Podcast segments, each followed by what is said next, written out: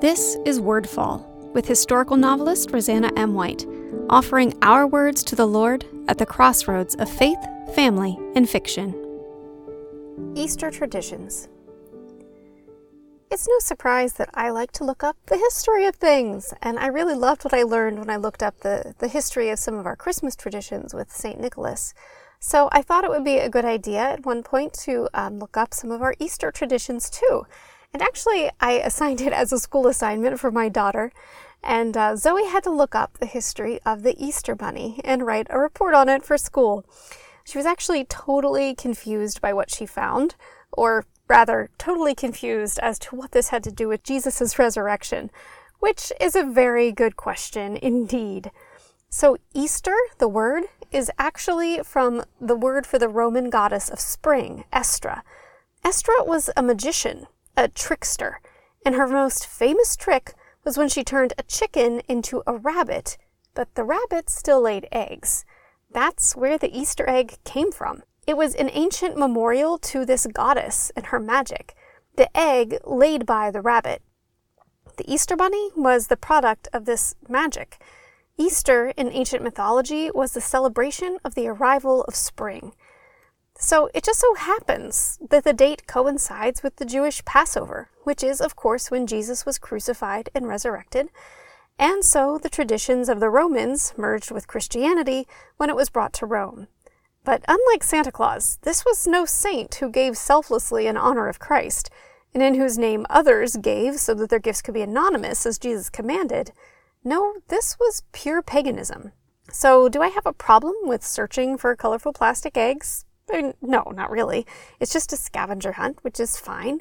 But I do wonder why we call it Easter instead of Resurrection Day or some other word. Actually, growing up, my piano teacher uh, hated that it was called Easter for this very reason and renamed everything Resurrection Day, even the songs that we played. Um, I wonder, though, why the Easter Bunny still shows up in all of our traditions today.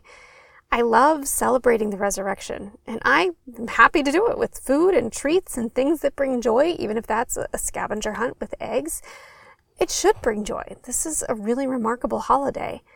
But the word Easter, mm, I'm not really in favor of this. I would really rather call it Resurrection Day. And I find it really interesting that every other language actually uses a word for Easter that comes from the word for Passover. English is the only one that has kept this Roman word Easter. But the day itself, I mean, that we really need to celebrate, right? It's the foundational day of my Christian faith. Without this day, my hope would be nothing. I mean, Jesus still would have paid the price for my sin had he not risen. But if he hadn't defeated death, I wouldn't have hope in a life eternal with him. So, as we move into this resurrection season and into Holy Week and what we call Easter, let's remember that this is the anniversary of the absolute best day in human history. And maybe even consider calling it something that isn't going to cheapen it. Because this holiday is not about a bunny that lays eggs.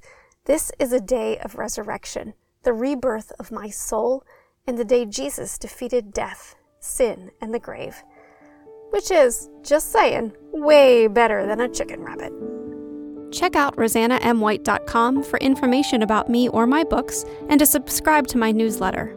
This episode of Wordfall is brought to you by the Tea Party Book Club. Books, tea, great conversation, all from the convenience of your own home.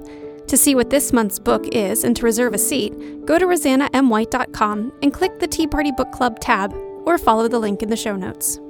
Wordfall is a proud part of the Whitefire Podcast Network.